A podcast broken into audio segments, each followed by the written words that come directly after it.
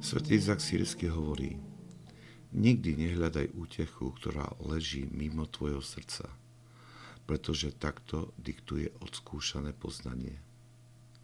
Pouznie sa nad všetky útechy, ktoré ponúkajú zmysly, aby si bol uznaný za hodného prijať útechu, ktorá je mimo tvojich zmyslov.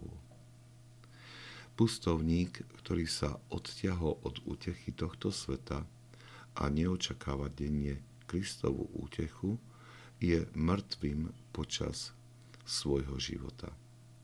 Pretože Boh je veľmi milosrdný a vážne miluje dávanie, ale praje si, aby sme sa o to usilovali. Raduje sa, keď mu človek ponúka múdru modlitbu. Našou tendenciou je hľadať útechu tohto sveta. To znamená všetky tie impulzy, ktoré prichádzajú zvonka ktoré vnímame skrze svoje zmysly a ktoré nám prinášajú určitú emocionálnu útechu.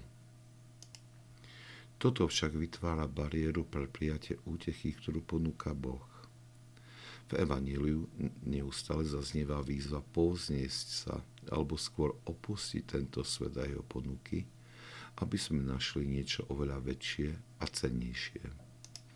Svetý Izak Sírsky hovorí, že toto potvrdzuje odskúšané poznanie, teda praktická skúsenosť svetcov. Z ich života poznávame, že v čase skúšok alebo námach nehľadali útechu vo svete ani nevyhľadávali pôžitky zmyslov, aby v nich našli úľavu. Celkom prirodzene sa obratili k Bohu s prozbou o pomoc. A ako svätý Izak Sírsky hovorí, Boh vášnivo miluje dávanie, ak ho o to prosíme. V duchovnom živote však môže nastať situácia, kedy zablokujeme príval týchto božích útech. Napriek tomu, že sa vzdávame sveta a pôžitkov zmyslov. Je to vtedy, keď nasledujovanie prísnej askezy sa pre cieľom a nie prostriedkom. Svetý Izak Sírsky o takýchto ľuďoch hovorí, že sú mŕtvi počas života, pretože aj keď urobili všetku potrebnú prípravu na prijatie darov a útech z hora, neotvorili pre ne svoje srdce.